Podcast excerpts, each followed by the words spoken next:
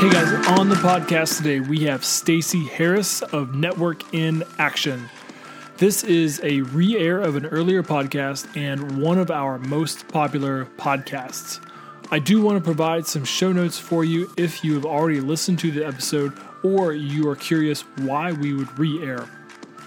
Stacy shares a lot about her story, her experiences, and she is just an overall great person to know and to be able to listen to. The first 10 minutes or so, she shares her early career experiences of being a teacher and what that taught her, and then ultimately why she left the education field. Around minute 13, she talks about her transition from teaching and into retail and corporate buying. Minute 25, she discusses the beginnings of her first entrepreneurial ventures and of event planning. Shortly thereafter, around minute 28 or 29, she talks about uh, a huge obstacle she had to overcome in her business and where she basically thought her business was dead and she had to do a complete reboot. Minute 39, she talks about a few tips of her famous nine tips on how to make a great first impression. Around minute 52, she shares her journey into what she's currently doing now and she's crushing, and that is NIA Network in Action. And then lastly, around uh, the one hour and 12 minute mark, she shares an amazing personal story of how her personal network was leveraged to help save her husband's life. If you don't listen to anything, just listen to this story starting around minute uh, one hour and 12 minute mark of how she took control of her husband's dire situation and helped him get to the proper doctors so that he could have a chance to recover. I, I, have, I have goosebumps just saying that. So, without further ado, please enjoy our conversation with Stacy Harris.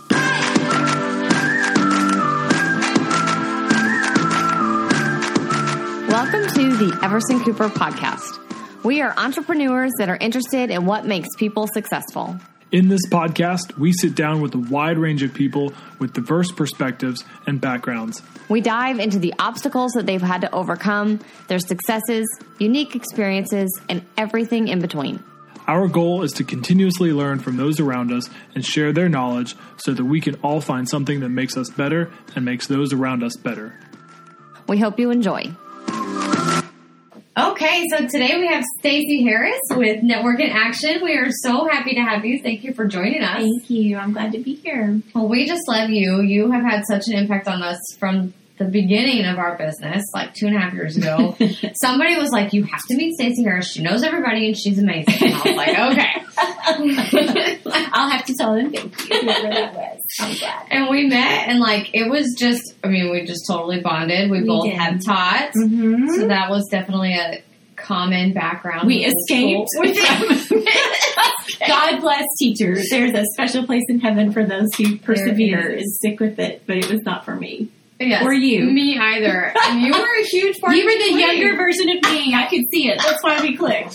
That's right. That's right. It's one of those things that if I could go back in time and talk to myself when I was your age, then this is what I would have told me. Uh-huh. So that's what I did for you. Well, you totally changed my life because it was your encouragement and the fact that you had done that that made me be like, okay, I know I can do this. Yes. Like, I already knew I wanted to. I was like out in the community and Uh-huh. networking and trying to start this business, and I was like, I have to. Like, I cannot go back to school. Yes. But then meeting you and hanging out with you and hearing your story, I was like, I Mhm. could totally do this. It always helps when you know somebody else has made the leap and survived. Yes. And I will never forget when you said to me, um, just next time I talk to you, I want you to tell me that you quit your job. Don't talk to me before that.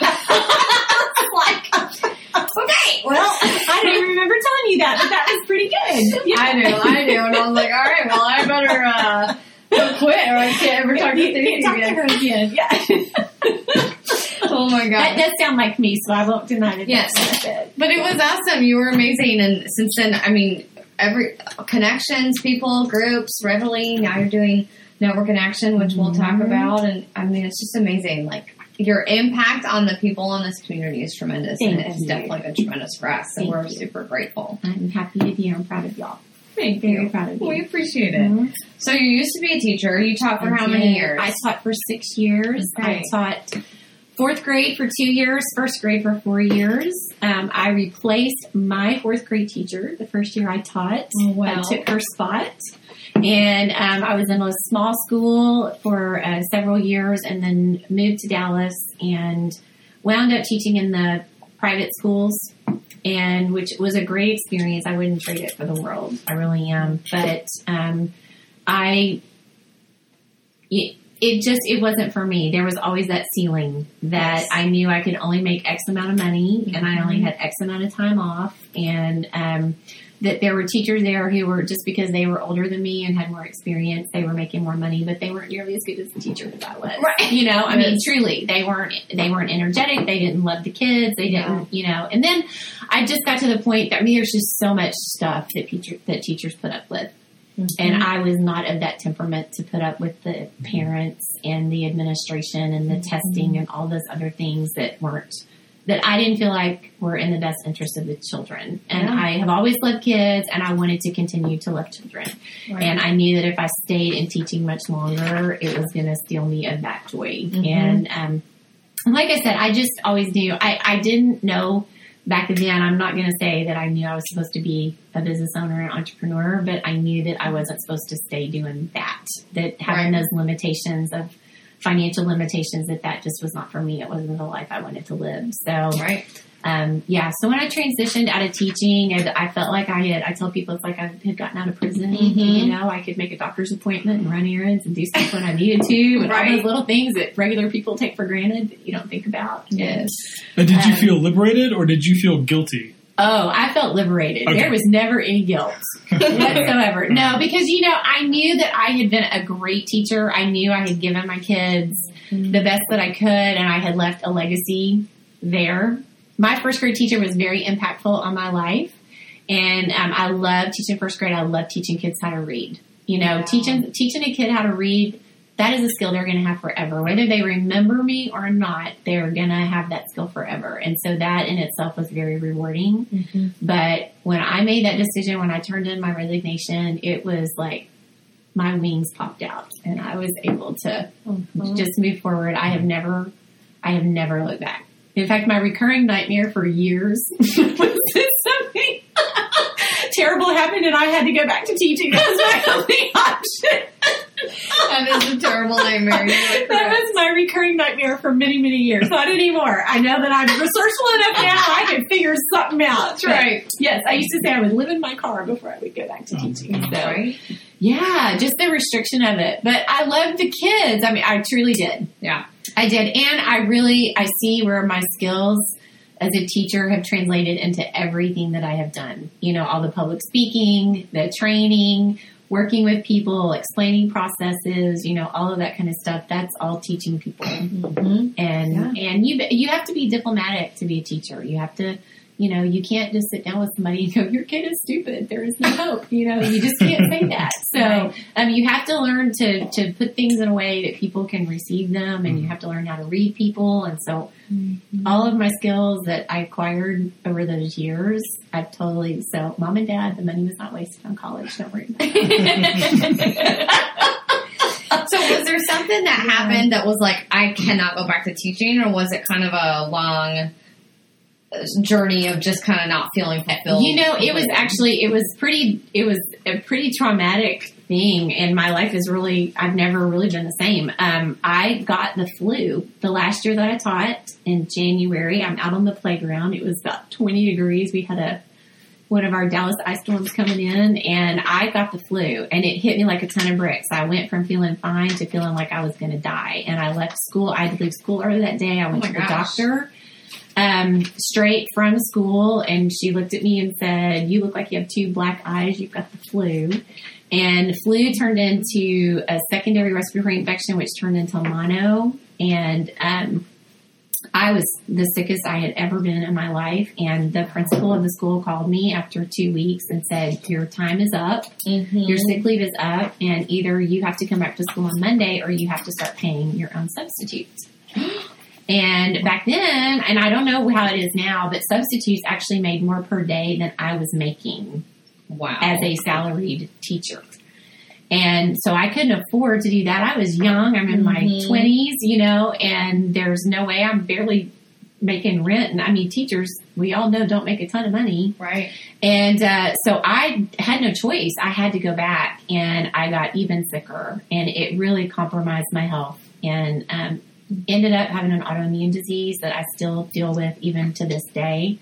And um, because of that, I just I couldn't keep up the schedule anymore. I couldn't Yeah. keep getting up at 4.30, 5 o'clock every morning. I was living in Dallas. I lived in Plano, drove to a school that was in Dallas. I had a Oh, wow. one hour commute each way. Um, so physically, I just really physically came to the point that I just couldn't do it anymore. Right. And um, but I think that was God's way of just pushing me out. You know, there were things that I hadn't been happy with for a while, and so I just think that was His way of saying, "Okay, you've done this. You've learned. what You need to learn, and now it's time to go on Yeah. to the next thing." So Very that cool. was yeah, that was how I ended up. So what did you do? You got over being so I sick. got over. It, it was it was a long journey. Um, I left there. I became a children's minister at a large church in Plano, Texas, and um, worked there for several years. Um, but my health issues continued, and um, they actually got quite a bit worse after a couple of years. It just didn't go away. I had a very um, rare infection that got into my bloodstream as a result of the autoimmune disease. My body just not being able to fight stuff off, and I went into multi-system failure. I was 27 years old. I became totally bedridden for three months. I was not able to get out of bed. Um, when they finally figured out what was wrong with me, they um, put me on a treatment very similar to a chemo, where it just killed out everything in my system, and I had to reboot. So I ended up moving back to Virginia. My parents lived in Richmond, Virginia at the time. That's still where they are now. And um, yeah, at 20, I was 28, 29. I ended up having to go back live with my mom and dad while I went through about a year, year and a half of treatments. And um, was still very sick. Uh, was really limited to what I could do. I couldn't be around big crowds, just like going to church and stuff like that. It was kind of better if I just sat on the back row and left as soon as it was over, not being around a lot of kids and germs and just, you know, all of that kind of stuff. So life was really different and very limiting for about a year and a half, two years while I was going through that. And um, found a great doctor though that got me on the right path, figured out what was going on, how to fix it, how I could maintain my health and get back to more of a normal life. Mm-hmm. And I went into retail. I was out taking a walk one afternoon in my mom and dad's neighborhood. There was a little strip center that was in the neighborhood and there was a cute little boutique that sold women's clothing and jewelry and, you know, clothes, shoes and jewelry, all pretty stuff. Yes. All things that I like. Sounds like you. I had always been able to dress myself. I found out working there I could dress other people. Yeah. And uh, so I was, you know, another, just another God thing. I walked into the store. I didn't know a, a soul. The manager walked up to me. We chatted for a few minutes. I kind of told her, you know, I probably can't work more than 10 or 15 hours a week at this point. I haven't worked in about a year and a half. And she said, that's great. That's exactly what we need. And, um, you know, what I found is teaching skills translating into sales skills too. And so my first day, I sold. Uh, I had my first customer that walked in was going. I'll never forget. She's going on a trip to Scotland. This is a very high end boutique. She was going on a trip to Scotland. She needed clothes for a business trip with her husband. I sold her two thousand five hundred dollars worth of clothes. What I didn't know back then, that was like what they would do in one or two days combined. Like all the salespeople combined would do that together. So the owner comes up to me after this lady leaves and says, "That was a really good sale, and I'm going to give you a raise." oh my god! So I got a dollar an hour raise on my first day, and I was hooked after that. So I really, it was such a challenge to me. It was a totally new industry, and she was um, a business major in college, so she taught me the business end of things, the numbers and the buying end.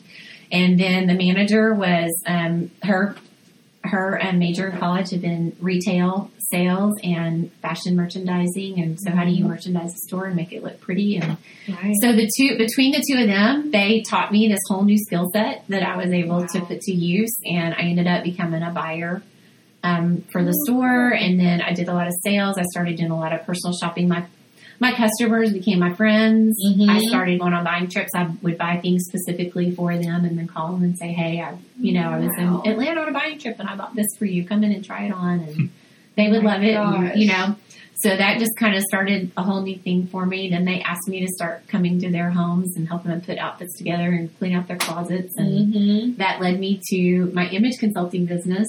um, that I started once we moved to the Woodlands. So that was 13 years ago that we moved to the Woodlands, and we kind of landed here. My husband was being transferred. We bounced around quite a bit for the first couple years that we were married. Mm-hmm. So I had in the back of my mind the idea of I wanted to have an image consulting business, work with people one on one, doing personal Right. shopping, helping them with their image. Um, but we just weren't in the right environment. But when we landed in the woodlands, it was the perfect place. Yeah. So I ended up taking a part time sales job um, at a boutique as a buyer at Market Street in the woodlands and um, just use that to start networking and getting to know people in the area. We moved here, neither one of us knew a soul. No Mhm. family, no friends, truly did not know anybody here. Yeah. And um, so I worked there for about six months, and, um, and then I worked for some friends that I ended up making that had a travel consulting company. And the Randy and Lisa Otts, their name to Getaway Travel, to Getaway, the number two travel. I want to advertise for them because they changed my life. They were Wow. Randy is a serial entrepreneur. Lisa had a 35 year corporate um, gig that she did, but a lot of what she did was managing people, um, developing people. And I worked for them for about a year doing outside sales, but they were also teaching me how to become. They I, they knew going into it that I wanted to start my own business, and they introduced me to all of their contacts, their graphic designer, their marketing people. Their they just opened up their lives, their home to me. We worked out of their house, and they taught me so much about networking. And you know, there was a Randy really introduced me to this world of networking, the chambers of commerce, and the different networking groups and things like that. And I didn't know it my whole life. I had been networking. I just didn't know it really had a name, Right. you know. And um, so that was life changing for me. And then almost a year to the day that I've been working for them, they took me to lunch and said, "Okay, we're firing you. We're pushing you out of the nest. It's time to go start your own." Oh my gosh. What? We believe in you. We'll help you however, but we're not even giving you the option anymore. And I was, you know, I was really at that point because I was working about 20 hours a week for them, about 40 hours a week for myself, trying to make contacts and build up business. And I had built up a nice little clientele just from the boutique that I had worked at when we first moved here from, Right. you know, stay in touch with customers and stuff like that. And I was at that point of, do I make the leap to full time? Do I Yeah. really go out, make this official, build my website, do all this stuff? Or do I, um, keep working for them where it's safe? And so they just, they fired me. They made it where I couldn't stay. So funny. Yes, so I will forever be grateful to them because they did push me out of the nest and made me, you know, it made me just say, okay, I'm committing to this. I'm doing it 100%. They helped me build my website. They, my first big Wow. event, kind of my debut event in the Woodlands was, um, a big fashion show that I did, and uh, they invited all of their friends and family to come to it, and we sold out the show. Oh my sold gosh. out. We were max capacity in the restaurant where we had it, and that was how I launched my image business here. Wow. Yeah. Well, how- that's so incredible. Yes. So I want to circle back really fast. Yep. What um, skills do you think that teaching brought to sales? Like what what specific skills do you think kind of crossed over that really helped you that you already had developed? Well, I think with teaching, you have to learn how to work with every different personality type that Mhm. God has created. Mm-hmm. And it's the same thing with sales because you never know who you're going to encounter and what their backgrounds are, what the personality Mhm. type is going to be, what their experience is.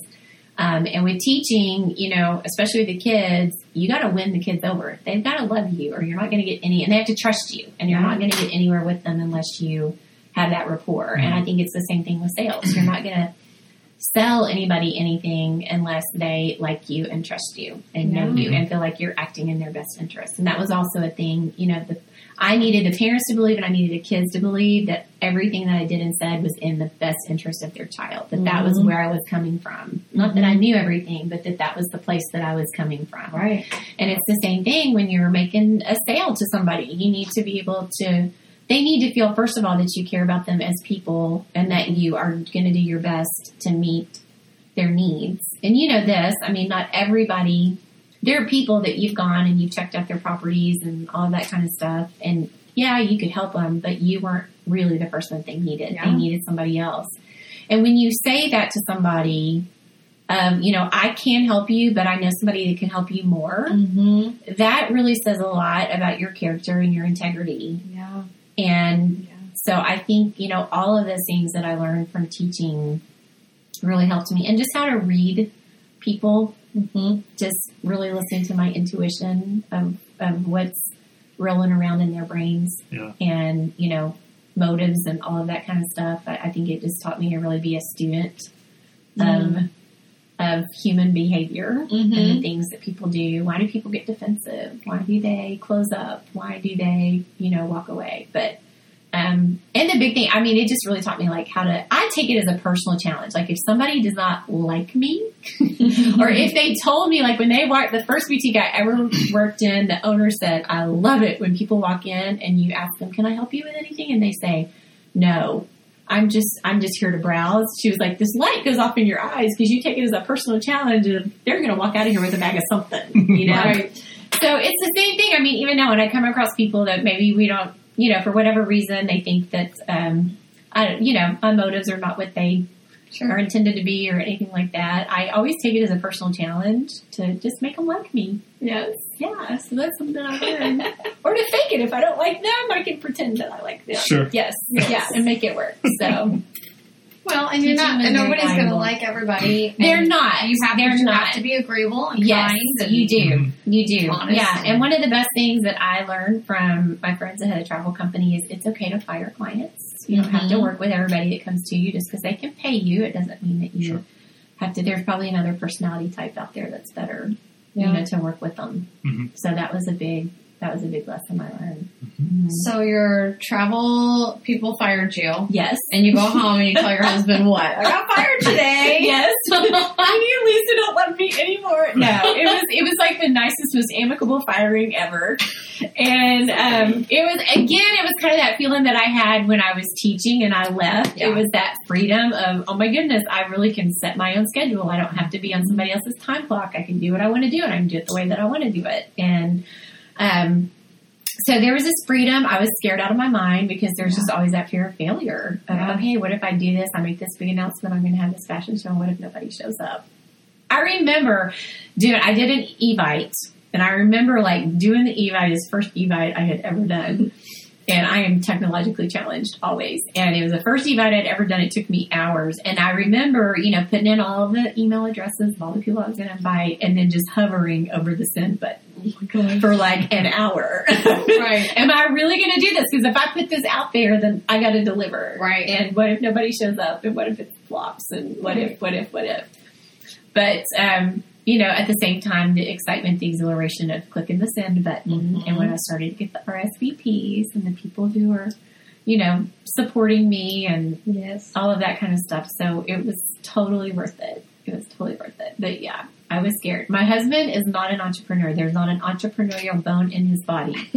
he is a he is my steady man. He has I could never have done what I do without him. He has always had the you know, regular job, insurance benefits, paycheck every two weeks, all that kind of stuff. And thank God for that because we needed that Yes. and I would never mm-hmm. ever been able to do what I'm doing. I would not be where I am without my sweet Greg supporting me and him having his stable job and mm-hmm. all of that kind of Yes. stuff. So, you know, entrepreneurship is not for the faint of heart. That's You right. need to be a little bit of an adrenaline junkie and you got to have a lot of faith. Yes. It is a lot of faith that you have to put out there. So he has always been supportive of me doing what I want to do. And, um, and I'm very, very grateful Mm-hmm. for that always. There is hope for Greg. So I, I can There I can is, attest. I can yeah. empathize. I do not come by entrepreneurship naturally. I can see that, Andy. I Hey, can see that where no, I can see where sure. you prefer the steady. But I think part of that's being a husband. You want to provide for your Sure. wife. You want to have the consistency. yeah. So I think that's a cultural thing. Yeah, so but he Yeah. there there's hope for Greg. He can Yes. be converted, uh, and certainly Elizabeth converted Uh-huh. me. Yeah. Elizabeth comes by entrepreneurship incredibly Mhm. naturally. Even when she was teaching and being a rock star at teaching, she Yeah. still had side businesses. Yes. She was doing. She made jewelry. Uh, then she you know did uh, Stella Stella and Dot, Dot, yep. multi-level marketing company. Y'all should Um, see her jewelry closet. By the way. and it, it really wasn't until real estate um, of having our our Uh-huh. own company, and I but I think also I saw our grandparents be successful with their own real estate ventures, Yeah. companies, and whatever, Yeah. and I saw that that was uh, that was it was real. I could Mhm. see the, the end product, and I could see it how how we could build it. Um, but if it wasn't for Elizabeth being the person that was driving it and Mm-hmm. Yes. going and doing it every single day, Yeah. I probably wouldn't have been able to do it on my own Yes. because I'm, I have the same mindset. I Uh-huh. had the same mindset. Yes. No, no, I need this amount of money every every two Mhm. weeks. I, I want my insurance. I want my benefits, and that's Yeah. safe and that's secure. Um, but I've been converted now. Yes. Been, been There's hope. There's hope. There Yes. Yes. Yeah. Yeah. Greg loves the idea of it. It's Mhm. taking the leap. Yeah. It's that's terrifying. It is. It's it's a big leap. Mm-hmm. Yeah, it is. It really is. But he's I so smart and he would be so good at it. That heavy breathing is not Andy, it's their dog Cooper. I just want you to know. Broke in. He is not happy to be out there. It's so funny. it's two doors out. He's like, I'm getting through this, guy. He escaped. Hey, buddy. Hello, Cooper. That's so funny. Hello. So you get fired. I got fired. You started this this fashion image consulting business. And Yes. You did a, a, a fashion show. I did. What happened? So the place is sold out. The place is sold out, and all of a sudden, you know, a, a good chunk of the community knows what I'm doing, and um, I started just networking my guts out. I Oh. joined um, BNI, became part of it, and uh, Business Network International, and that was huge. I mean, again, it really opened my eyes to the potential of networking. You're in a room with a bunch of like-minded individuals who are, for the most part, business owners, decision makers. You know, in their companies, they're all. Um, for me, it was just great to have that support group of other Yeah. people who were in the same boat that I was, of generating your own income and generating your own sales and your leads and filling your pipeline and all of those kinds of things. So. It was great. It was a, it was great the accountability and the structure that it gave me, um, and uh, yeah. So I just had jumped in and I was doing at that time I worked predominantly with women and I did personal shopping, total makeover. So if you ever saw the show What Not to Wear with Mhm. Stacy and Clinton, that was me. That was what I did. wow. And um, I was very fortunate. I took a big, you talk about a big leap of faith. I had, when we first moved here, I had worked at Market Street at the shopping center and I'd gotten to know some people there and I had decided that I wanted to do a fashion show in the courtyard at Market Street at the holidays. So I worked up the gumption to go and talk to the property manager who I just had met like one time. Um, but she was very gracious and she gave me a meeting and I just asked her if, you know, if this is something they would let me do and I would use all the stores at Market Street, their clothes and, you know, Mhm. At that point, so it was like July. It was June or July when I did that. And so she said, you know what? Our calendar is already booked for December. There would be no way that I could even put you in there. But I really like that the way you're thinking and I like what you're doing with your business and I see a good niche for it in our community. But what if um, we hire you to work with us on a contract basis and we get you to put together a program for women? You obviously know what women like, what they want to do, hang out.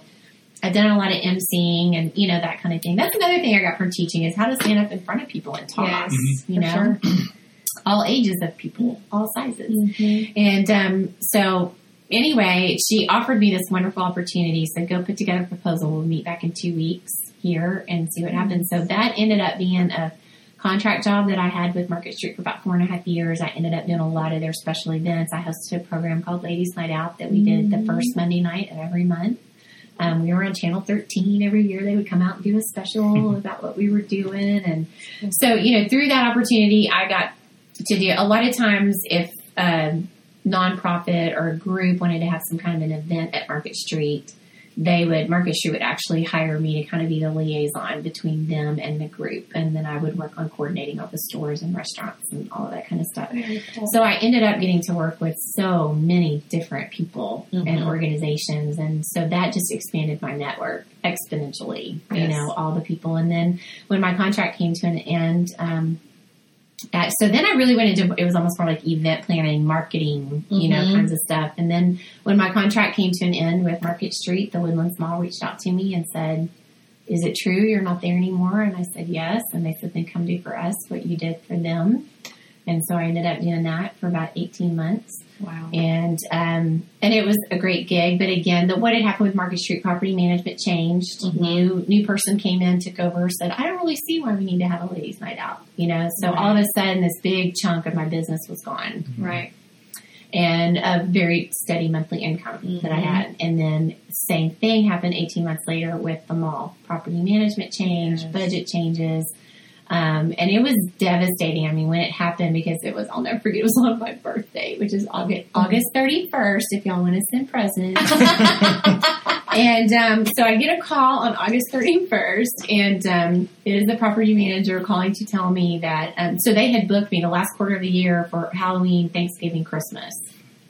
They wanted me doing all these big events, fashion shows for all of it. I had not taken on any more clients um, because they had me booked for so many big events. I couldn't handle it. You know, it was me and my assistant at the time. And she called me on August 31st and said, They've pulled my budget. I can't pay you. Contract done. Oh my gosh. And it's the end of August, last day of August. And um, I was, I really thought I was ruined. I really thought that was the death of my business at that point because I had literally no business lined up for the next because September would have been the start of me preparing Mhm. for Right. the last quarter. Right. And um, I had no backup plan. No backup plan. So Did you want to quit? it is the only time in my life that I curled up in my bed for three days and I just stayed in the fetal position and cried Yes. and did not get up. I was inconsolable. I mean, there was nothing that anybody could say that could make me feel better. If they said anything, it just made it worse. And Right. finally, you know, Greg kept coming in, making sure that I wasn't going to jump off the balcony and something. And, um, and I just finally told him, I was like, I need to grieve. Like, this is the death of my business. And I just, you need to let me grieve and just, you know, I love you, but leave me alone because I just, you know, and I just really, I didn't know how I was going to regroup. Mhm. I really, really didn't. And, um, yes, I wanted to quit. I did, but the thought of having to go and work for somebody, I was just like allergic to that. I just couldn't. I mean, I always say, like, if I had to, you know, we can always do anything we have to do Right. but it was not my preference. It was not. I just felt like I can't. I couldn't be me if I had to work for somebody else. I So what time period was this? What year was this? This was 2010. Okay. No, no, no, no, no. This is 2018, right? Okay. This is 2000. I've been really busy this year. Um, this was about seven years ago. Okay. So Yeah. about yeah. 2011. So 2011, 2012. Yeah, somewhere in there. Yeah, so I'm, Mhm. I want you to talk about what was the rebound? What did you Yeah. do? After you uncurled yourself from the From the fetal position, position, it took a, it took a while. It what, did. was, what was the reboot? Um, I actually went into another business completely. An opportunity had come for uh, for me and Greg to do some stuff on the side. It's a long story, but I really took like an eighteen month break, and um, I still I still had some really faithful personal clients that wanted me to come and do their closets and stuff like that. So I did that. Um, but I kind of took an 18 month break Mhm. from it. I was really burned out too. You know, I mean, again, it's God's timing of Sure. things because I was gone a lot at night because everything I did, they were big events, they were happy hours, you know, cocktail parties, networking events that were after five, that kind of thing. So there were, I mean, there were a lot of weeks that would go by where I was only home to eat dinner with my husband maybe one or two nights a week, you know, and um, and I was just really burnt out at that point, and I was tired of not being at home, and Greg was tired of me not being at home at night and not having that time to have Mhm. dinner together and just sit down and talk about your day and all of that kind of stuff. And plus, he always helped me with my events, and he was worn out because I, he was my he was my muscle. So um, yeah, I took about an 18 month break. I kept working just with my personal clients. Like I said, kept doing that. So I still had, you know, I would say I was doing that about 20 hours a week Mhm. that I had that going on. Went and worked with Greg on this other business for a little while and um, just made some money. It was just some money coming in while I was, and I was still just trying to figure things out. What am I going to do? And then, you know, when I kind of got to that point of, all right, I'm ready to jump back in, but I want to do it different. I'm not ever going to put all my eggs in one basket again. I'm not going to, you know, I don't want to do the event planning. Um, a company called me that uh, is in the area, a big company, and they wanted me to come and write their dress code for their company. They were moving Wow. buildings. They were moving from being out in a really rural area to um, they were moving into a bank building, and the bank building part of their lease was they had to have a dress code, and they had never had Wow. a dress code for their employees. They had about seventy five employees, and um, they had it was a referral, a lady that I'd met from a women's networking group, like when I first moved here, y'all. I mean, it was years before, at least ten years that this lady had kept my card. Wow. And um, she was friends with one of the owners, and he called her and said, "Hey, do you know anybody who?" And she said, "Yeah, I do." And he called me, and it was a great gig, and it lasted about six months. They had me come in and work with each department and um, ease everybody into the transition. And that got my feet wet again. And I started thinking, you know, hey, if I'm doing this for this company, there's no reason I couldn't do this for other businesses that I couldn't come in. And there's no limit to the kind of businesses that I could work with. This could be for real estate or doctor's offices or whatever. So I kind of circled back to all the contacts that I had made before, you know, through mm-hmm. market sharing and said, I now have personal services and corporate services. Redid the website, rebranded. I changed my name.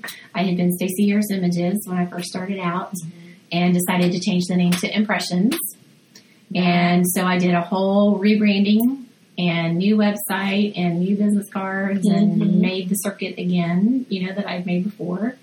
And, um, and just reinvented myself that was really it and came back came at it from more of the corporate standpoint then so it worked out Yeah. it worked out yeah Well, I'm sure you had a lot of wonderful things to share. I know um, at some of our groups, no, or, or, I'm sorry, our coaching for networking in action, you did a, uh talk once about the power of a positive image and Mhm. things like that. So, Yeah. did that come from your corporate training some of those things that you do now that you talk about? it did you know a lot of the power of a positive image really came from bad networking experiences that i had when I, well it was kind of like it was awesome. i want to help people and i would just see the mistakes that people would make when they are networking um, and how they would exude negativity instead of positivity and how that just really repels people instead of attracts people and and you know whenever you give out i mean there literally is that stink of desperation that people give off and and negativity is usually comes from desperation you know Yeah. of this feeling of hopelessness or, or i've got this sales quota and i've got to make this happen you know that kind of thing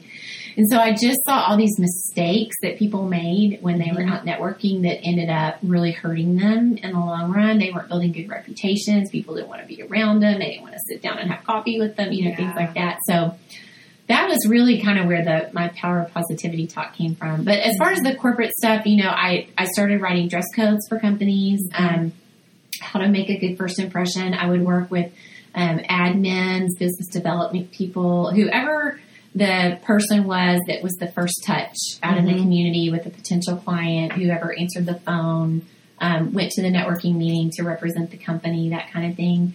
Um, I started working with them a lot. Um, I had a doctor's office that hired me to work with. They had a new business development person, great lady, great personality, terrible dresser Mm. and um, just wore all black. That was it. That was safe, and that was what she wore. And um, so they hired me to come in and work with her. They gave her a shopping allowance. They gave me, you know, X amount of dollars to take her shopping. They were willing to invest in her as an employee, which I always loved seeing. And that was not the only Yes. company. There actually are a lot of companies out there that will do this kind of thing. And um, I took her shopping. I taught her how to dress. I taught her where to shop and how things were supposed to fit and colors look good on her and everything. And I'll never forget, you know, the next time I went into the doctor's office, the doctor pulled me aside and saying, This has not only changed her as a person, it's changed our entire office because she sets the tone for our office. And she's happier, she's more confident, she feels better about herself and how she feels. And, you know, I mean, when we when we girls are having a good hair day, all is right with the world. It's Right? true. when we have on a cute outfit, we know it. Everybody else looks cuter. Our husbands are sweeter. I mean, it's just it's just the way we're built. And and the funny thing is, I mean, once I started doing the corporate stuff, I'd started working with men, and I found out that with men it's the same thing. I mean, the confidence level goes up. I mean, you know, when you look good, you have a good haircut, you look pulled together, you carry yourself differently, you look at people differently, you see the positive more than the negative in other people when you're seeing the positive in yourself. Mm-hmm. And um, so that was really what I started training on. And then I had just, you know, I built up this great network of people. And I am a great networker. And I, it's just a God given gift. I can't, I mean, that's just all I can say. And uh, people started asking me, how do you do this? How do you have this network of people? And how do you keep in touch with everybody? And how do you walk into a room and know who to talk to and how to mm-hmm. engage them and that kind of thing? And so I realized there was a big need for that Yeah. of teaching people how to network because for people who are more naturally introverted, you know, for me, walking into a room full of people that I don't know, that is just the best thing ever. I'm going, okay, new friends. That's you know, that's how I look at it. Is it's a whole bunch of people that they don't know it yet, but we're going to be great friends. And um, but for introverts, it is. You know, it's kind of like my um, nightmare of having to go back to teaching. Yeah. It's you know, they walk in a room where you don't know anybody, and it's just overwhelming. Sure. Mhm. And where do I start? And who are these people? And are they going to like me? And what are we going to talk about? And you know, any kind of insecurity that you have can definitely come out. And so I found if you can kind of give, I've come up with the nine building blocks of how to make a fir- good first impression, and that's a big one that I do. I did that for um, for one of our big oil and gas companies here a couple of years ago, um, for a lot of different businesses around here. And um, and you know, I've kind of come up with this formula of how do you make a good first impression. And I've found for our introverts and for people who are new to networking, it kind of helps to have this checklist Mhm. of things that I can do to make a good first impression. And a lot of it is common sense, but it's just things that some of us know, some of us don't know it, but to bring it to the front of your mind, to be aware of it when you're out networking with people. Now, can people find that on your website? They cannot, Andy. They Okay. have to have me as a guest Okay. speaker to get that. All right. Yes, yes. Can you can you give us two? Can you give them a teaser? I can, yeah. Um, you know, the number one, I mean, one of the main things, and obviously I love to talk about this, but um, be dressed, be professional in your dress. I always say there's nothing wrong with being the best dressed person in the room. If you're going to be known for something, you want to be known as the one who was the best dressed, not the one who was in her yoga clothes over in the corner. You know, because Yes. when we are talking about people, when we identify them, it's usually, oh, she was the one that had on the red dress, or he was the guy that had on the purple Right. tie, or Right. you know that kind of thing. So how do you want to be described? Were you the one that was the hot mess, or were you the one that was pulled together? Okay, maybe you were dressed. Um, maybe you were, you know, dressed up more than anybody else in the room, but you look the best. There's nothing wrong with that. I would much rather be known for that than the other. Yes. So that's one of them. And I always say, you know, dress the way you want to be addressed. So if you want to be taken seriously as a professional, you've got to look like you do what you say you do. And if you don't, there is an immediate mistrust that people have Mm-hmm. if you do not look like you do what you say you do. I went to a networking event. I think you were there, possibly Elizabeth, at a lunch. And there was a lady in the corner, and she had on a mini skirt, and she had on like hook- I call them hooker heels, you know, the big mm-hmm. platform sandals, and a, a dress cut, you know, shirt cut down to here, and all of that kind of mm-hmm. stuff. And I sat there the whole lunch. There was about forty people in the room, and I sat there the whole time going, "I wonder what this woman does." Like I just couldn't figure it out, you know. And she gets up and she stands up and she says, I'm a divorce attorney. And I just remember like my jaw hitting the ground. Like I just really had to close my mouth and Mhm. look away because it was so incongruent. Um, business attorney, uh, you know, if I am needing an attorney, I want my attorney to look like an attorney. I want them to be buttoned up and professional Right. and look like they're ready to go to court and defend me on a dime. Right. And that is not what this woman looked like. And and everybody in the room, like you could feel the really, Uh-huh. you know, kind of going through the room. And so it just creates this mistrust. Um, you don't look like you do what you say you do. So how do I know that you really do it? Mm-hmm. And um, so that's my, you know, that's probably my number one thing. Um, and then another tip, you know, that I love to give to people is to focus. Focus on the person who is in front of you.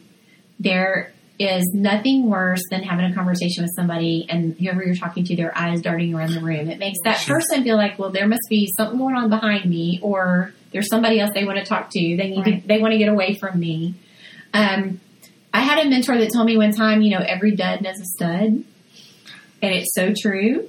It really is true. And the longer that I'm in business, the more I have experienced this. So don't ever discount somebody. You know, focus on what they're saying. If if if you go into a networking event and you're focused on I've got to make this sale and I need to meet this kind of person, and then you end up in a conversation and you immediately check them off the list of oh they don't fit the box. Um, but you don't know that their dad doesn't fit the box, or their best friend, or the person that they came to the event with Right. if they have a good experience with you, they're going to remember you. They're going to refer you. They're going to pass on your information. Um, you just you just never know. Mm-hmm. And so focus on the person who's in front of you. Give them your time. Give them your attention. Leave them better mm-hmm. than they were when you found them. Encourage them in some way. Compliment them. Mm-hmm. Share a good website that pertains to their industry. A good book. You know, anything like that. But always leave people feeling good when you walk away from them. Excellent. Well, thanks for sharing. Yes, you're welcome. If people want to hear the other seven, they have to hire you. That's right. That's Yeah. right. All right. Yes. Good. I worked hard on those nine building blocks. So we'll we'll set up some way to tag if people hire you from our podcast, and then that you know be we'll, we'll work out some sort of that. compensation. Okay, you'll get a kickback for sure. No, no, no, no. Yes, full, full disclosure, no kickbacks. No, I would be happy to do that. For neighbors, I'll cook you dinner. There you go. Fair enough. Yeah. Deal. Sold. If only you knew. Yeah. By cook dinner, she means we're going to order from Los Cucos. That's right. Yeah. That's exactly right. So my This is why. This is Yes. why we bond. Yeah, yeah. It So, is. so Elizabeth Yes. is cooking. The whole teacher yeah. thing, the not cooking thing. Yeah, cooking equals Los Cucos. Our new house we moved into has double ovens, and that was like a big selling point, supposedly. But not real. I look at it as more room for shoes. right. You're like Storage storage closet. Yeah. right. it's totally true. Yes, yes, double ovens. Why would I ever need two ovens at the same time? I barely use one. it's Totally true. yeah, no, I cook more than I used to, but you know. Yes. So you did this corporate training and working with Mhm. people. I think that's so beautiful. Wait, there's such a need for that. That's really cool that you do And I love doing it. I really Mhm. love doing it. And I love to see companies that are willing to invest in their employees to Mhm. bring somebody like me in mm-hmm. to do those things for them. Oh yeah. It goes a long way. It So you- goes a long, long way. So you talked about a success, the, the Mhm. woman with the doctor's office, business development. yeah. Who, what was what was something that was super challenging that you were like, wow, I've got my work cut out. Uh, and then wh- what did you do to Mhm. overcome that to help them be successful, or maybe it was something that the company was doing, or whatever. I'm- I'm, curious about that. Um, that's a good question. Let me think about that a second. That was super challenging. I think um, it was probably it was a new business that wanted me to come in and work with their employees on how to make a good first impression, how to build rapport with clients. But the owners themselves thought that they didn't need that training. hmm Ah. And it was a real problem Mhm. because they weren't good at that stuff. Mhm. They wanted their employees, so it was like a do as I say, not as I do kind of deal. Sure. And um, it was such a, again, an incongruence that you saw um, with the company, the owners of the company saying, this is the experience we want our customers to have. And yet when they interacted with the customers, that was Mhm. not the experience that was being given. And you have to lead by example. It's like having little kids. I mean, Mhm. they're going to do what you do.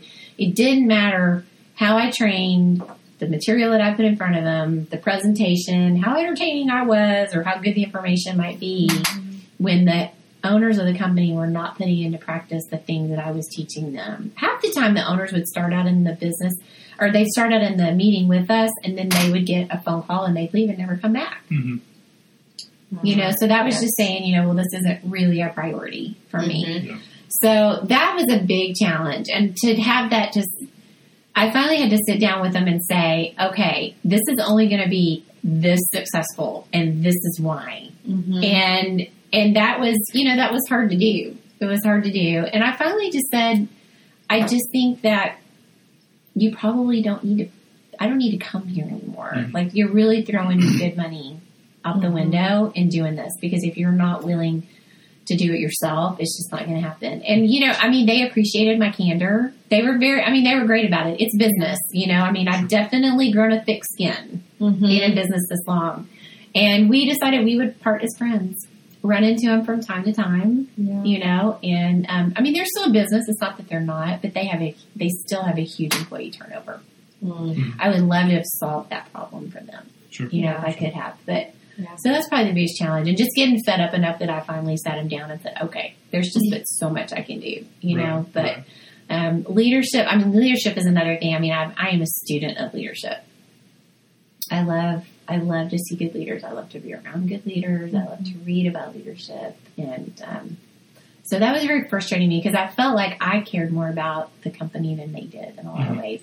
That was always my frustration as an employee whenever I worked for for people too. Mhm. Was I always felt like, and maybe I'm a little bit of a control freak, but I just felt like I could do it better. My way Right. was going to be better. Sure. I just always felt like I cared more about it, you know. And it was funny when I was still in the retail world. I mean, a lot of times the customers they would think that I own the store. They would make the mistake. I had one owner that got like seriously offended because everybody that came in said, "No, I don't want to talk to you. I want to talk to the owner." And she's like, "I am the owner," but she wore a baseball cap and her yoga clothes Ah. to work, and she never looked like she was the owner. You know, I mean, mm-hmm. that was the thing. So that was a, mm-hmm. you know, mm-hmm. that was that was a lot of the problem Yeah. there. But Yeah. so that was that was probably my biggest challenge, and being willing to walk away from the money. You know, because it was a good gig that I had going. It was some consistent money that I had coming in, and um, and that part was hard to wait to walk away from. Mhm. But I couldn't sleep at night over it. You know, it's just not worth it. And then it was just days after I walked away from it. We shook hands and said good luck, and um, I got a call from another company, an even bigger deal. Yep. There you go. So Yeah, this type of energy that you put out there, that was a demonstration of your integrity. And so, I mean, you were you were rewarded for it by another Yes. company filling that void. it always comes Yeah. back to you Yep. doing the right thing. Yep. It's really incredible how that's out. true and how you can see that. And it's neat mm-hmm. to be hearing your story and being able to like, I know where you are now and where you can go and like to look back and be like, all these puzzle pieces just fit. They you did. Who you They are did. and you stay true to yourself and you were true to the people you were serving. I've done my best. And I think that that's one of your best qualities Thank is that you you. really know who you are and you know who the people are that you're working with and you Mhm. bring out just such beauty in people. And Thank I you. just think that's really cool. Thank you. Yeah. You know, it is just as important to know what you don't want to do as Mhm. what you want to do. Mhm. And I've found that. And a lot of times you don't figure that out until you try it. hmm Yeah. So there will be those failures along the way. And Well, I think we can all attest. Uh, everyone sitting in this room can attest to. We tried teaching. We we wanted to do it. We were Mhm. passionate about it. Yeah. But now we know. No, that ship has sailed. Not we for did me. it. Not for me anymore. mhm. And yeah, I think that is you, you just said it. It's it's as important to know what you don't want to do because then that can sometimes act as a distraction. yes. Well, I really like what I do here, but maybe the grass is greener on the other side. I've never tried this before. Mhm. Maybe I could be really really good at it. hmm And so you need to know that no, I don't do that. Yeah. I want to stay focused It on, is. on this. Yes. And that was the thing. I mean, I became very laser focused about this is the kind of client I want. This is who I want to work with. I want this size company. I want this, these circumstances, you know, this setup. Mhm. And I became very, very focused Mhm. on what I wanted. And we all know, you know, wherever energy flows, Yep. and that's where, where it comes from. That's right. hmm What comes to you. So what brought you to where you are now? You own I am now. four franchises for Network in. Action. Network in Action. which is amazing Mhm. because you started two years ago when you had two. Two years ago, yesterday was my NIA anniversary. Yes, I should have posted something on Facebook. And I didn't. Actually, I just forgot that it was. See, now that I'm not a teacher and I don't write the date on the chalkboard every day, I rarely know what the date Uh, is yes. unless it's my birthday or you know, That's right. or something like that. Yeah. That's right. Um, so how did I get where I am? I, you know, like I said, when I first started my image business 12 years ago, one of the first things I did, join a networking group. Mm-hmm. And networking became my world. It became, um, I have always just built my businesses on word of mouth. Um, I never did any magazine ads or radio or that I paid for. I might have been invited to be on radio, TV. I had a great TV gig that I did several years ago um, that was offered to me, but um, I never paid for any advertising. Mhm. I just always did it through networking, through building relationships. And um, so I had been in uh, BNI Business Network International for nine years. I had been a member of this Wow. group. I um, had built wonderful relationships. I have learned so much. It's a wonderful organization. It is the world's largest networking organization right now. and I catching up. That's right. Started by Ivan Misner. They've been around 35 plus years. It's been incredibly successful. They have a formula that works, no doubt. Um, I had just eked out every bit that I could out of BNI really at this point. So my business had really changed. When I joined BNI, you know, I'd gone from personal shopping and working only with women and now I'm looking for corporate, bigger gigs, different people, you know, that kind of thing. And so it just wasn't a good fit for me anymore. And it was time, it was also a time issue for me. And, um, so I just sat down and I made like it was truly. I mean, this sounds crazy because it's a networking group, right? But it was like one of the most difficult, agonizing decisions I've ever made. That I was not going to renew my membership, Yeah. and um, I put the word out to. I sent out an email to a bunch of friends and said, um, you know, I'm leaving BNI and I'm looking for opportunities. I'm going to leave the Woodlands. I'm going to get a stamp in my passport, go south in 1960, and um, go into the city. and um, one day a week, I'm going to network down in Houston. You know, I think that that's where I need to go now. I need to hit these bigger corporations, meet people down there. And um, so, if any of you know, you know, and like I said, I sent this out to a bunch of people. And if any of you know of a networking group down in Houston that would be good, I'm hoping I can hit like a breakfast, a lunch, and a dinner, happy hour, you know, that kind of thing, and just spend one day every week down there building up my network there. So I decided I'm going to start all over. And I've done it once before. I could do it again. And um, a friend of mine reached out to me. He had heard about Network in Action, sat down, told me about it, explained to me what it was about. He knew he had a friend who um, was actually the very first franchisee with Network in Action Wow. and connected me with him. And um, I called him and asked him, you know, could I come and visit your meeting? And uh, he invited me to come to his meeting. Went down there and um, was just kind of blown away. I just loved what I saw. I loved the energy. They met in this beautiful restaurant. There were well dressed people there. You know, if they were dressed nicely, then that really appealed to me. So um, they were professionals and they were doing a lot of business together and they were happy to be there. It was a very interactive meeting. Um, it went by just really, really quickly. And it just so happened that the owner, the founder of NIA, Scott Talley, was at this meeting. And um, we started talking. And as the conversation went on through the evening, he finally just said, If you've got all these contacts and you know all these people in the woodlands, why don't you just buy a franchise and Yeah. do it up there? Be a professional networker. And it was like somebody had hit me like between the eyes with an axe because it was just one of that lightning bolt moment of Yes. yeah, why don't I do this? Like I've been doing it all these years and not getting paid. I can connect Right. all these people and get paid for doing it. That's so right. I came home and I couldn't stop thinking about it. You know, I'm driving home and my mind is just going in a million different directions of why this would work. I really can think of one reason not to do it. And um, so I came home. I talked to my husband about it. He thought I had lost my mind for sure. and um, but he usually does when I first present ideas to him, and he comes around. And um, you know, things just lined up. It just that was at the the uh, I left BNI at the end of April. At the end of May was when I went and visited the, my first NIA group. Um, we signed the papers Ju- July seventeenth. So it just everything Wow. just lined up and just happened. And um, I did a big launch, kind of a launch and learn is what we called it. And I sent out invitations. I invited, you know, everybody that I could think of that I thought would be interested and just come see what I'm doing, what I'm investing in. And if you're interested, that's great. Or if you know somebody, you know, I just need to get the word out about what we're doing. This is a brand new thing. Nobody up here was familiar with it.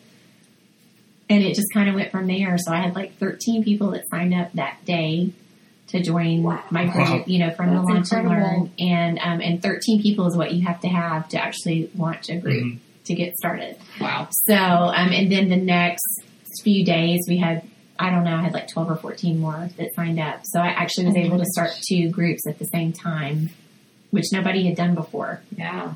With, with NIA. And, um, uh, you know, our founder, Scott Talley, he has just been incredibly supportive. I think the thing, I had never ever considered a franchise. That was a whole new thing to me. Um, but I tell a lot of people it's a business in a box. Mhm. And I had already done the starting it from scratch with my image business, which I loved and I would never, I mean, I'm not sorry for any part of that. That's my baby that I created from nothing. But I also knew how much time and energy and effort it took. And I had thought, I mean, there had been several times that I thought about, I'm just going to start my own networking group. But then I started thinking about the processes and the forms and the systems and the Mhm. website and the, you know, I mean, all of that kind of stuff. And that was just daunting and overwhelming and a lot of money to do Yeah. it. And um, so with Network in Action, all that was done for me. It is a business in a box. The systems were in place. Um, our corporate office has a 24 hour, you know, millennial tech guy that takes care of all that for me. I never have to worry about the website or the online forums or, you know, any of that kind of stuff. So it really afforded me to just step in, buy a business and do what I was good at, which was connecting people Mhm. Yeah.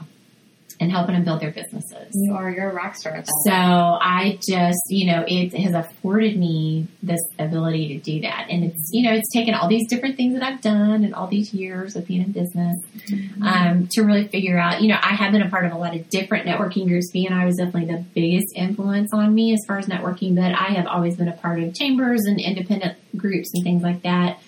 And I'd really become a student of, I, I was almost always in leadership. Like every year that I served in BNI, I was in some kind of a leadership role.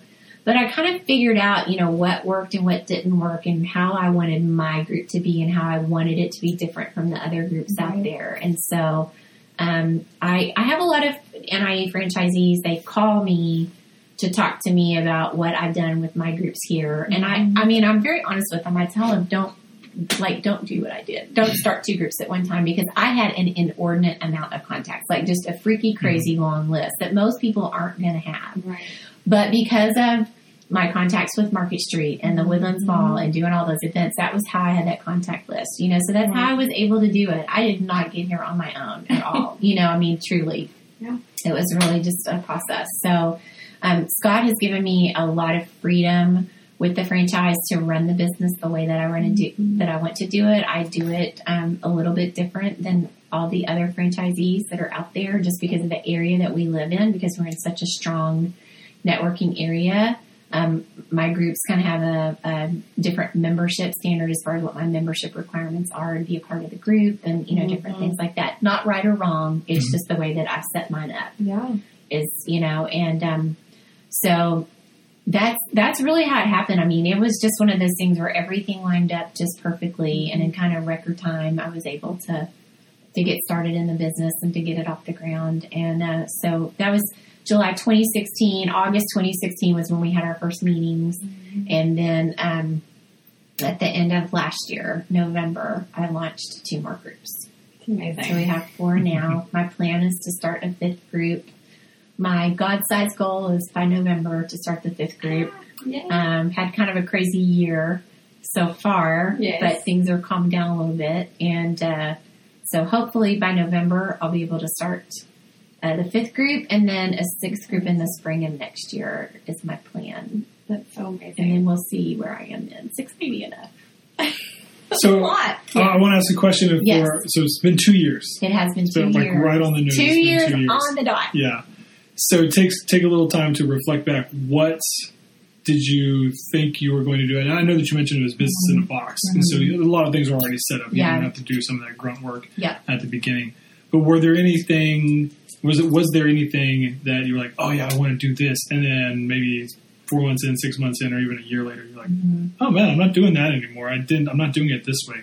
What was something that maybe has has morphed over time? I know that you mentioned you did talk a little bit about you do things differently with the membership, but is there anything over the two years that maybe has changed along the way? You've learned along the way. Um, you know, honestly, there really, there really isn't. I had such a clear picture in Yeah. my mind of who I wanted, the kind of people that I wanted, the feel that I wanted with each meeting, um, what I didn't want, what I Mhm. did want, how I Mhm. wanted it to go, all of that kind of stuff. And I've stuck with it. It's just been a formula that I have found works. Yeah.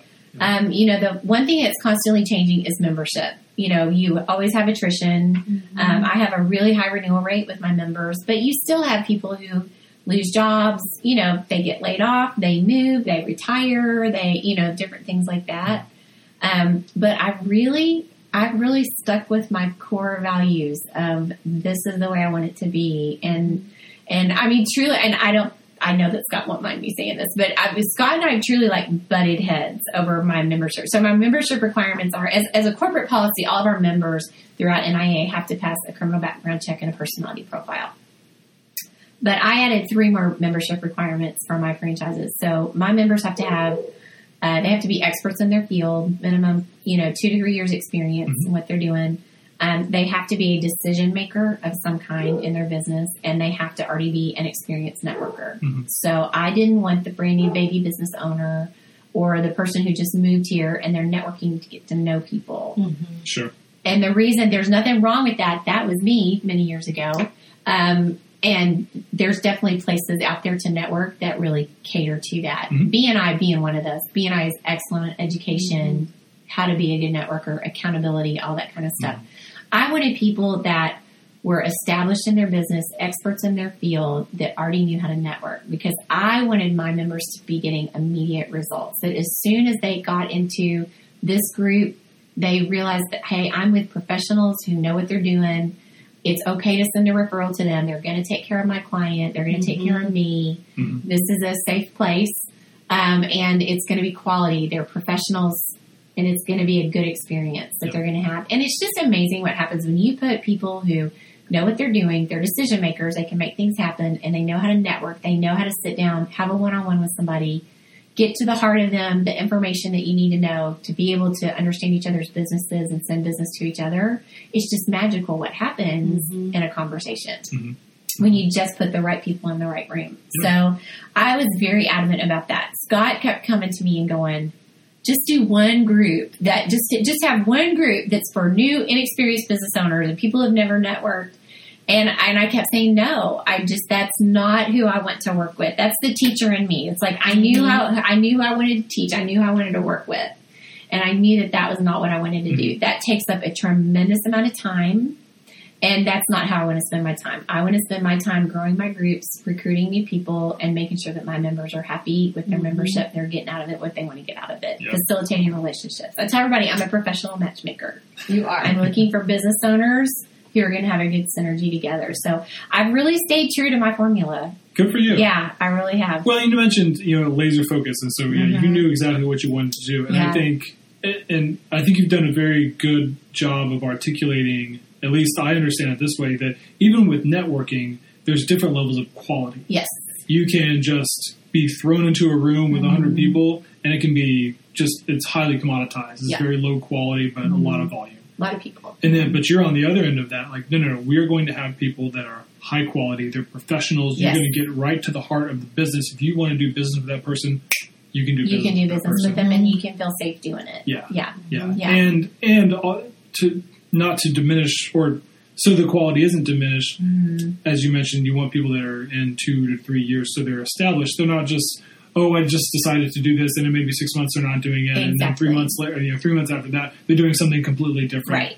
And so after a while, you know, you went back to you want people to like you, you want people to trust you. It's the same way with the people that It you're is. networking. Yes. You want pe- you want the people that are there together to like each other, to trust each other. Yes. And if you keep kind of switching what you're doing and the gigs that you're doing, It's confusing. they're not really going. to Well, yeah, Yeah. they're not going. They're not going It, that's a to hobby. trust them. Yeah, That's it's yeah, a At least hobby. on a professional basis. And I want people who are doing this, they are serious. This is how they're feeding their families and Mm-hmm. building their lives. And that's, I want people who are hungry, who, you know, have big goals where they want to go. People ask me all the time, like, what's your best group? I always say that's like picking your favorite child. You can't do that. but um, truly, my groups are very much alike in personality because I have a type. For Sure, sure. I am looking for happy, positive, energetic people who are passionate about what they do. Um, and and so the energy and the personality of all four of my groups is very very similar. They're a little bit different in size, and that's about it. And that's another thing. You know, I have kept my groups. I don't want my groups bigger than thirty five people, and that's why I've decided to do multiple groups. Um, because I feel like when you get bigger than thirty five, you lose the intimacy Sure. of the group and it become it can become overwhelming to even an experienced networker to walk into a group of 40 50 people and it's like where do i start? Who do i talk to first you know? So i think it, it becomes very overwhelming. Your meetings can get too big. By the time you throw you got 40 people you get 10 or 15 visitors that's a lot of people in the room and that can really that can sometimes take away from what we're really trying to do. And was there a purpose behind? You said 35. Did- I mean, mm-hmm. just from your experience, like yeah, 35 is about It is. Okay. Yeah. Yeah. That's just from the groups that I have Yep. been in Okay. where I really saw, um, you know, a big push to let's get to 50. And Yeah. it was, you know, you get to 50, but then your attrition hmm is a very high percentage, Mhm. very high percentage because people feel lost. Yeah. They feel lost. I always say it's like being in a small Bible study group, you know, like a small group and a mega church. Sure. You know, I mean, it's kind of that Yeah. feel where you go from, I know, I, it's like, Norm, everybody knows your name, to, you know, Yeah. nobody knows me. Right. It, no, it doesn't matter if I'm at the meeting or not because there's so many of us, Mhm. it doesn't matter. And we can attest to that. We, both of us, not with Everson Cooper, but but, but prior to that, we you know were networking and, and, and whatever, and you know, we would not to name any names, but we had gone to different membership groups or Uh-huh. whatever, and just it was great. Their thing was, oh man, you get to there's hundreds of people here, but then after a while, like, well, where do we start? That's Yeah. it. it. And even, I mean, I'm an experienced networker. I can walk into any room and find somebody to talk to, but it's still overwhelming to me when I go to these events. It's two, three hundred people, and it Mm-hmm. is. It's who do you talk to? It's kind of a crapshoot whether you run into somebody that can really, Right. you know, if there's.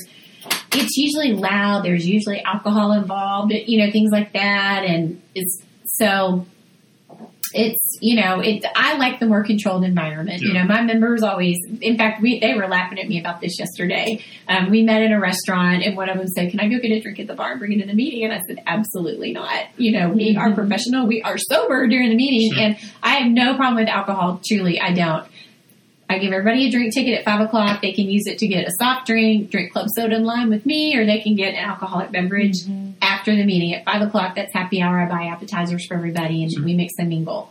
But um, you know, it's you need to be professional, and you start mixing in alcohol with your networking events, and and it can be a lot of fun. But you're going to have a much harder time building relationships and getting stuff done because it just becomes more social and more of a party. Mhm. You know, it's kind of the way I look at it. So. That is, yeah, but it can be very overwhelming when you walk into these huge groups. But there's, you know, there's room for all of us.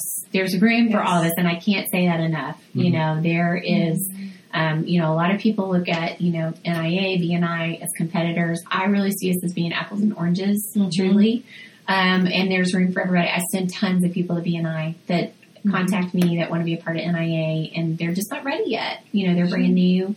I didn't take you at first. That's right. Did I? No, I you said, didn't. go, get a little time under your belt. That's right. Come back to need to me learn. when you're ready. That's right. Um, and that was really hard because I loved you and I knew you were going to be successful, but I had to be true to my membership. Mm-hmm. And I think that's the most important thing because now that I am a member, I know that you're going to do that going forward. So I mm-hmm. know that the people I'm sitting next to in that mm-hmm. meeting, you have held them to the same standard that Yeah. you've held me, They've and done I appreciate that. Yeah, they've been under the scrutiny of Mhm. it. Yeah, I think that's really So, important. I think that's something very unique about your Mhm. group, and it makes it extremely valuable. Yeah, it's hard. I mean, sometimes you meet with people and I'm like, oh, they're going to be so good at this, but not yet. Yeah. You know, stay in touch with me. And Yeah. yeah. Well, stick to the process. Stick. stick That's to, it. And, and it's just stick to the because I trust it. I trust my process. I know my formula works. I know that I know that I know that it works. Yeah. So that's, you know, that's what keeps me to it. But Mm-hmm. um, I always do my best if it's somebody that it's just not a good fit to um, give them an outlet where they can network, to make Mhm. some suggestions, to give them names of people that they should sit down and meet with, people who might be able to mentor them, you know, just different things like that. Yeah.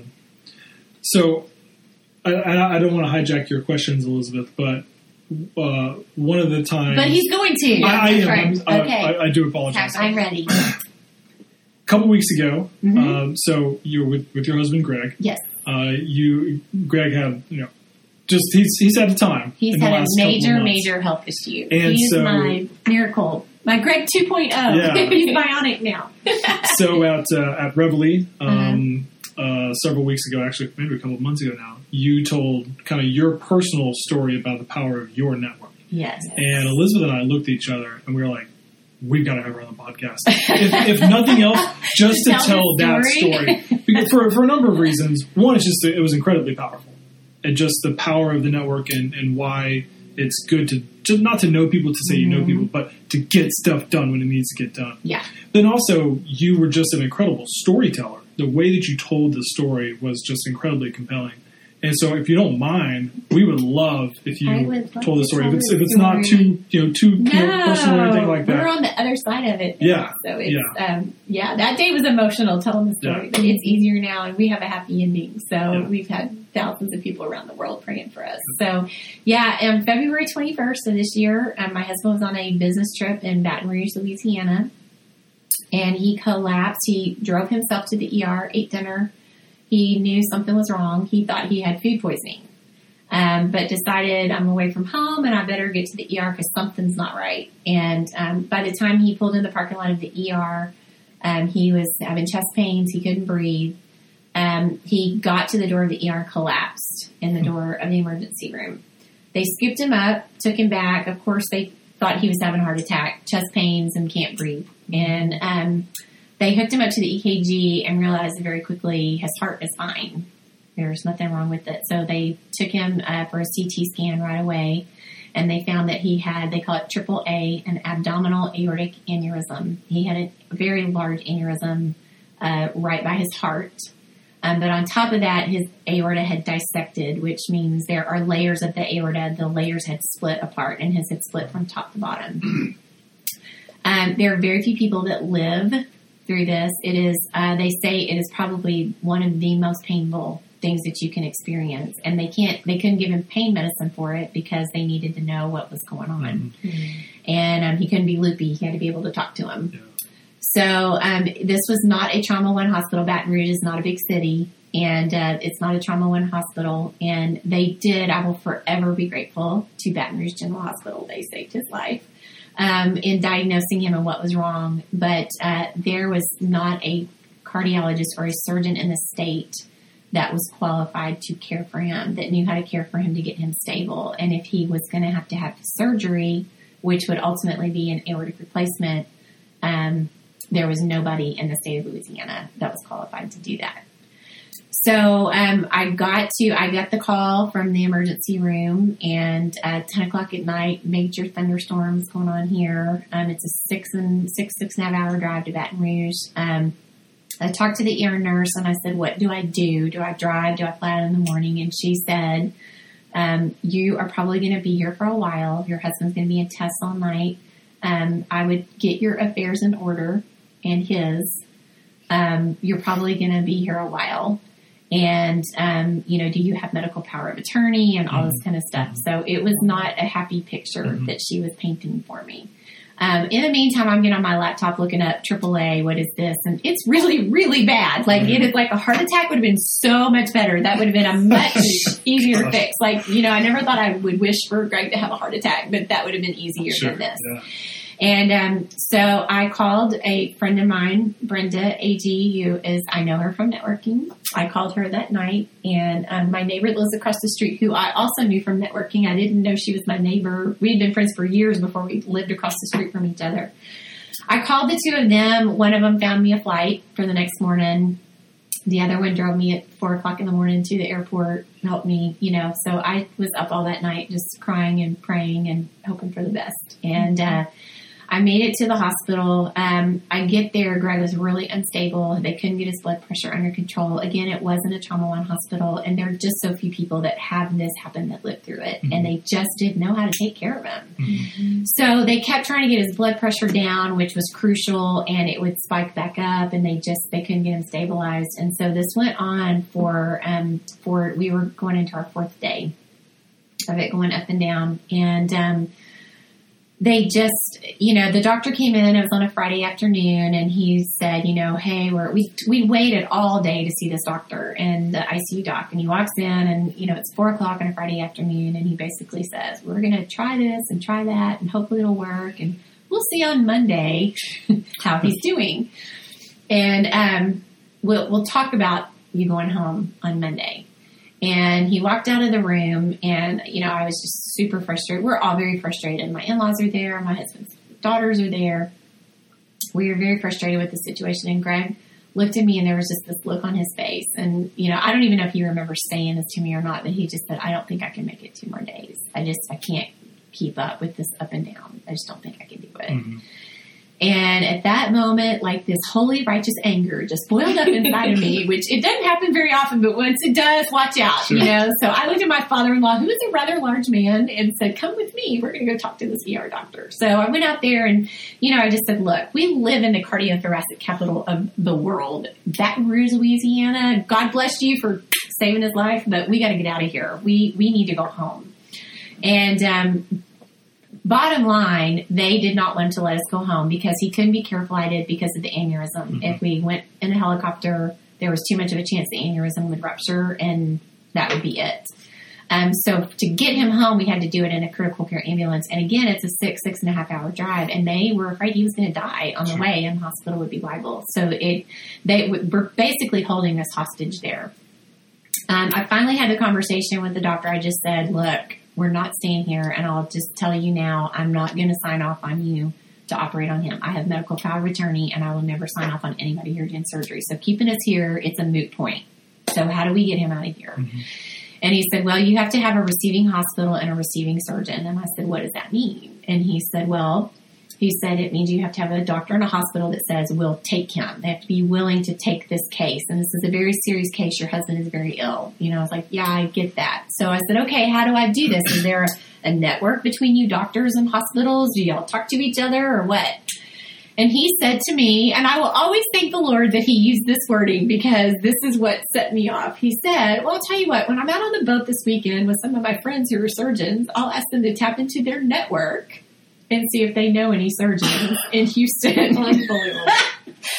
and I just could have killed him right there. I mean, I've never wanted to hit somebody so bad in my life as I, you know, right then. And so I said to him, he had said that word network. And there could not have been a better word. And I looked at him, I pointed my finger at him, and I said, I don't need your network. I have my own. Mm-hmm. And we're leaving here tomorrow. We will be gone. And he said, ha ha, it's four o'clock on a Friday. Basically, you know, good luck. And I looked at the ICU charge nurse and I said, I will be back within the hour. I will have names. And you be ready, you know, the doctor be ready to call. So I grabbed my uh, my husband's youngest daughter. She had her laptop with her, and I started giving her instructions. You know, looking up hospitals and doing different things like that. We got on the elevator. We went down to the cafeteria and uh, got on the on the way to down there. I'm on the elevator, and I just start texting. I just start thinking of every person that I know that was in the medical field or related to the medical field, whoever it was sent them a text message, told them what was going on. To this point, I hadn't put anything out on Facebook or anything like that. So, um, there was still just a pretty small group of people that really knew what, what was going on. So I sent the message out, told him what was going on, told him what I needed. I needed a doctor. I needed a surgeon willing to take him on, cardiologist, and um, get back with me ASAP. I have to have this information before five o'clock. And um, it was it was incredible how fast people and I always tell people like you know you have a good network when people respond mm-hmm. to you. Mm-hmm. So within 20 25 minutes I have like this overwhelming response of everybody and the miracle was is that we were given three names but the top two names ended up being the guy that was our cardiologist here locally and then the surgeon that ultimately did Greg's surgery were the names that came back to me. Yeah. And uh, so the number the number one guy was uh, Dr. Mark Matoyer, Methodist Hospital in the Woodlands, and um, you know he's the guy that you need to get. So, and here is his cell number. Okay, so my contact calls me back and says this is his cell number. I have talked to him. He is willing to take Greg as a patient. So at 4:45, I walk back upstairs. I go to the charge nurse, and I had Doctor, you know, one, two, three. This is who we want in the order, and these are their cell numbers. I had cell numbers for every single one of them. And he looked at me and said, "What is this?" And I said, "These are the doctors, and this is number one is who I want you to call, and who you tell Doctor Briere to call." And he said, um, "He goes." How did you do this? Who are you? What do you do? You know, and I just, I, I just looked at him and said, "It doesn't matter." I said, I, I know people. I said for a living, it is it, this is this is my job. Yeah. And um, and he just he's just sitting there shaking his head, and I was like, "What are you waiting for? Call the doctor. Tell him to make this call." Yeah. So at that point, it is five o'clock on Friday. There's not really anything else I can do. So um, we go and have dinner. My in laws and the girls, everybody is pretty depressed, and I just make this statement at dinner of y'all need to like pack tonight because we're leaving tomorrow. You know, and my father-in-law was like, "How? How? You heard what the doctor said?" You know, Pop, I don't know, but we're going to get out of here. That's all I can tell you. I, I don't know. So I went back into the hospital, just me and Greg that night. I was going to spend the night with him, and he said, "You know what, honey? I just want to be by myself." I just, I haven't had a minute's peace. I just want to be by myself. Please go to the hotel, get some rest. I'll see you in the morning. So I left very reluctantly. I was so tired, y'all. I had not slept in like 72 hours. I mean, I was just exhausted and I literally was too tired to make it to the car. And I stopped in the waiting area of the hospital by the parking lot and I just sat down and had a good cry. And at that point, like I said, I hadn't put anything out on social media, um, but I was just overwhelmed with people were starting to find out what was going on and um, family, you know, from all over the country trying to figure out. So finally, you know, I hadn't put anything out there. Greg's a very private person. But I finally decided I'm just going to put something out there. If he gets mad at me, it means he's still alive and he'll get over it. So, um, so I put it out on Facebook. You know, the situation that we're in. I just ask for everybody's prayers to to please pray for God to make a way for us to get from point A to point B and for it to be seamless, you know, because we just didn't have time. Mm-hmm. Time was not on our side. Mm-hmm. And um, that was about 10 o'clock at night.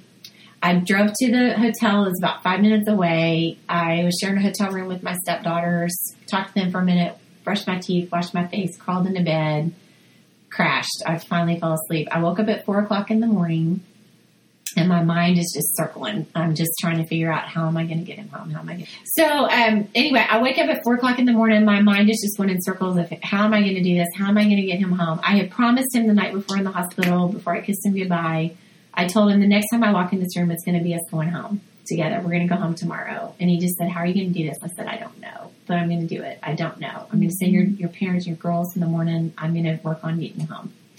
So I wake up at four and I think, how am I going to keep this promise that I have made? And that was the scariest part to me is just keeping his morale up and not giving up.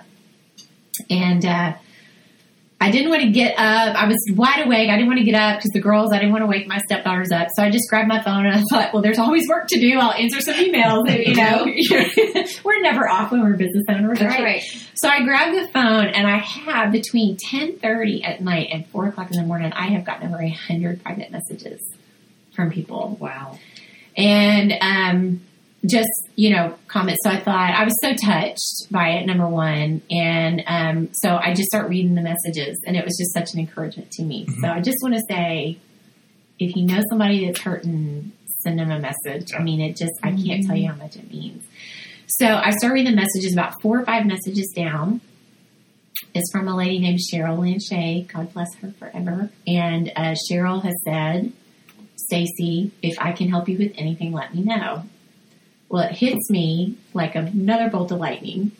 Um, Cheryl can help me. Cheryl, I know Cheryl from many years past, the very first networking group I ever joined. Her husband was in that group. Her husband was my business coach for a couple of years. She worked for St. Luke's Hospital at the time, helped run St. Luke's. And um, she had hired me to do a fashion show for St. Luke's Hospital years before, like seven, eight years prior. And she and I had gotten to be friends, got to know each other. What I had forgotten, whenever I thought about Cheryl, I just always thought about St. Luke's. Mm-hmm. What I had forgotten is that when Methodist Hospital opened up here in the Woodlands last year, Cheryl moved with the CEO to run Methodist Hospital, and Methodist Hospital just happened to be where our doctor that we wanted, Dr. Matoyer, where he was. So I wait until it's Saturday morning. I wait until eight o'clock and I send her husband a text message. I didn't have her cell number, whatever reason. And I said, Carlos, you know what's going on with my husband? He said, yes. I said, I need Cheryl's help. She called me right away. And I told her she's Cheryl is also a nurse as well as an administrator. So she said, "Tell me his condition, what's going on." I told her, and she said, "Stacy, you have to get him out of there. They will kill him doing what they're doing." Um, and so I said, okay, but they're holding him hostage and can you tell me how to speak hospital so that they will let him go? Because if I didn't get the hospital to release him, then our insurance would not cover any of the care that he had had so far, which was already about a quarter of a million dollars worth mm. of care. So, um, anyway, she said, yes, I can tell you exactly what to do. And she said, I'm going to call you back in five minutes. And I said, okay. And she called me back and she said, I've spoken to Mark, the doctor, on Saturday morning at 8.30, you know. He is waiting for the call. The doctor in Baton Rouge still has not called. He's waiting for the call. And oh, by the way, you were in ICU room 2001. I have a suite waiting for you. And um, and then she said, grab a piece of paper, and I'm going to tell you what to say and how to say it and how to make these people jump. Mhm. And I did exactly what she told me to do. Um, my friend Brenda had come through again. She had found a critical care ambulance company in Baton Rouge that would drive him from Baton Rouge to the Woodlands. So she had set all of that up. I called her in tears because it was going to cost ten thousand dollars out of pocket. This is not something that insurance would cover. So it's going to be ten thousand dollars out of pocket for the critical care ambulance, and I was like just overwhelmed with the you know pulling out a credit card and putting ten thousand dollars. So I'm telling her, and I'm like, but I got to get him home. And she just gave me this pep talk, and she said, Stacy, we will get a collection going. This is not a, you know, you take care of Greg, you get him home, that's it. So she starts working on this end. She gets the ambulance lined up. Um, Cheryl tells me what to say to the hospital in Baton Rouge. We go jump through the hoops, and um, they finally they agreed to release him as soon as I told them, you know, we have the doctor, we've got the hospital, and um, I'm on the on the phone. All of a sudden, my phone starts ringing, and it's the patient advocate person from the Baton Rouge Hospital, and I'm on the phone with the ambulance company. I merge the two calls. We work it out. I give them my credit card number, gulp, and um, and uh, I asked the the ambulance company. I said, okay, you know when when can we leave? And I'm thinking they're going to say that night or tomorrow or you know. And she goes, oh, as soon as you give me your credit card number, I dispatch the ambulance. We'll be there in 45 minutes. Oh my gosh. So I throw all of my stuff in a suitcase. I call my in-laws and the girls and say, come back quick. Get your stuff in the bags. We're leaving. 45 minutes. We are out of here. I walked into the hospital at 11 o'clock that morning, on that Saturday morning, and the ambulance was there and they were putting Greg on the stretcher to bring us home. Mhm. So it was truly through networking that we were able to get him home. Um, we got to the hospital. Uh, they took us right away up to ICU. Um, in four days, they had not been able to stabilize him in Baton Rouge. In four hours, he was stabilized here. And the doctor came at midnight. He had been at a heart ball. And he came at midnight to check on Greg. He had gotten a call from Cheryl saying this is a priority case. He came at midnight in his tuxedo to make sure that he was stable. And um, then helped us get, uh, he and our cardiologist, Dr. Cunningham, helped us actually get the number one aortic surgeon in the world Mhm. to do Greg's surgery Yeah. eventually. So we are eight weeks post op as of this week. Um, he became a part of a clinical trial, and uh, he was only the second person in uh, to have had this surgery. He, he was the second person in Houston to have had this surgery done this way. Mhm. But um, he is, like I say, he's my bionic man. He's doing great. He went back to work part time last week, and uh, they tell us there's no reason to think that he can't just have a perfectly normal life. But never in all my years, you know, did would I have dreamed that networking would help us save his life. Mhm. And that's truly that is truly what it came down to. And you talk about karma, you know, I just and you know, on top of that, all of my BNI members and then Reveille, another networking group that all three of us are part of, they took up a collection, raised almost six thousand dollars for us um, to help pay our interest deductible, you know, all the expenses. I mean, it, it's just a lot of expenses, but it's in the whole scheme of things, it's a drop in the bucket, you know, compared Yeah. to everything. So we just celebrated. Greg celebrated his birthday, and we celebrated our 15th wedding anniversary on June the 12th. And um, yeah, life is good. So it's you never know the contacts that you make. Um, You never know. It has just amazed me the messages that I've gotten from people that I haven't seen in so long. Mhm. You know, but the messages of you know, I remember when you did this for me, and your husband is on our prayer list at our church, and just you know, different things like that. People that I've heard from from around the world, friends from the past, and all of that kind of stuff. So it's it's the best networking story Yeah. ever. I think. I, I, th- I think so. it's the best The power of a network, the power of the power positivity. of a network. And um, yeah, I mean, it was just, it was incredible. And none of that would have happened if it had not been for my network. That's right. Yeah. Oh Yeah. my gosh. Well, kudos to you for you. never like even thinking about giving up or just saying, "Well, this is out of my hands." Oh, they're you know the doctors will take care of it. You're like, no, no, no we're going to do something. Yeah. We're going to find a solution. Yes, yeah. Yeah. But I told you, if he had not used that work, I'll tap into my network. Uh-huh. I mean, that was it. I was like, I don't need your network. I've got my own network. I may be in a city where I don't know anybody, but I know everybody back home. That's right. So, yeah. That's amazing. Oh my Well, thank you. Seriously, though, thank you for sharing that. I, that's that's a really it's a powerful story. It's a very personal story. Yes. Um, but I, you know, I did it without hopefully, crying. yeah, I did. yeah. Yes. Thank no. you. Thank you for asking.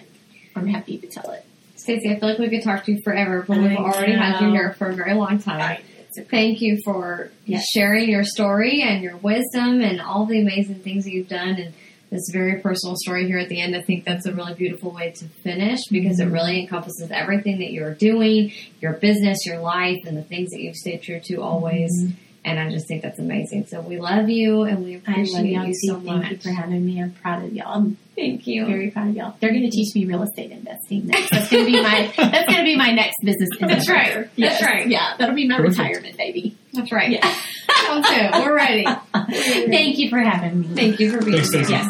Hey everyone, before you go, we just wanted to thank you for listening. And if you enjoyed this episode, then be sure to check us out every Wednesday for our latest episode.